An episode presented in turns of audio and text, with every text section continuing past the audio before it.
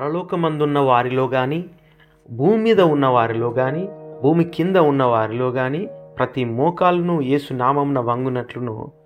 ప్రతి వాని నాలుకయు తండ్రి అయిన దేవుని మహిమార్థమై యేసుక్రీస్తు ప్రభు అని ఒప్పుకున్నట్లును దేవుడు ఆయనను అధికంగా హెచ్చించి ప్రతి నామమునకు పైనామమును ఆయనకు అనుగ్రహించను. ఫిలిప్పి రెండు తొమ్మిది నుండి పదకొండు. పదహారవ రోజు.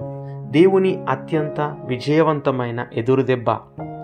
దేవుని యొక్క అత్యంత విజయవంతమైన ఎదురు దెబ్బ ఆరంభంగా క్రిస్మస్ అని గుర్తించబడింది. స్పష్టమైన ఓటమి ద్వారా దేవుడు తన శక్తి చూపించుటలో ఆయన ఎల్లప్పుడూ ఆనందించువాడు. వ్యూహాత్మకమైన విజయాలను సాధించుటకు ఆయన వ్యూహాత్మకంగా వెనుదిరిగే మార్గాలను ఎంచుకుంటాడు. పాత నిబంధనలో యాకోబు యొక్క పన్నెండు కుమారులలో ఒకడైన యోసేపు తన దర్శనంలో తనకు మహిమ మరియు శక్తి పొందినట్లు వాగ్దానం చేయబడెను. అది కాండం ముప్పై ఏడు ఐదు నుంచి పదకొండు. కానీ ఆ విజయాన్ని సాధించుటకు అతడు ఐగుప్తునకు బానిసగా వెళ్ళవలసి ఉండెను.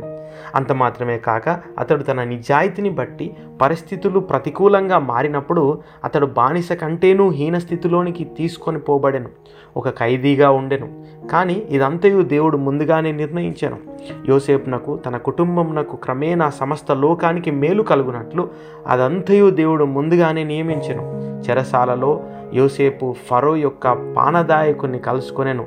కాలక్రమేణా అతడే యోసేపును ఫరో యుద్ధకు తీసుకొని పోయాను. ఆ తర్వాత ఫరో యోసేపును ఐగుప్తునకు నాయకుడిగా నియమించెను. చివరికి యోసేఫ్ కళ నెరవేర్చబడెను. యోసేఫ్ యొక్క సహోదరులు అతని ఎదుట సాగిలపడెను. కరువు కాలమందు యోసేపు వారిని రక్షించెను.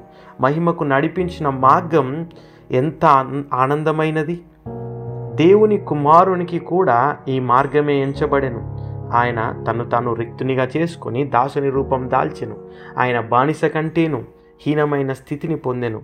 ఒక నేరస్తునిగా మారెను మరియు సిలువ వేయబడెను. అయితే యోసేపు వలె ఆయన నీతిమంతునిగా ఉండెను. అందుచేతను పరలోకమందున్న లో కానీ భూమి మీద ఉన్నవారిలో కానీ భూమి కింద ఉన్నవారిలో కానీ ప్రతి వాని మోకాలను ఏసు నామమున వంగునట్లును ప్రతి వాని నాలుకయు తండ్రి అయిన దేవుని మహిమార్థమై యేసుక్రీస్తు ప్రభు అని ఒప్పుకొనున్నట్లును దేవుడు ఆయనను అధికంగా హెచ్చించి ప్రతి నామమునకు పై నామమును ఆయనకు అనుగ్రహించెను. మనకు కూడా దేవుడు ఇదే మార్గాన్ని ఏర్పరిచి ఉన్నాడు. మనకు కూడా మహిమ అనే వాగ్దానం చేయబడి ఉన్నది.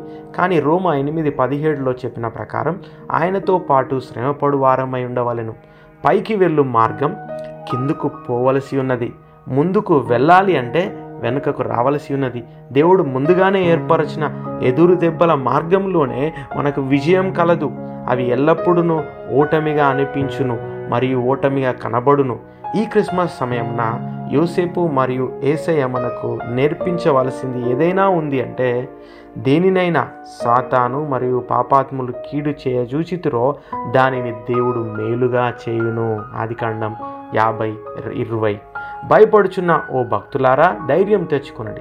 మీరు బహుగా భయపడుచున్న మేఘములు కనికరముతో విరిచివేయబడి నీ తలపై ఆశీర్వాదములుగా కురియును.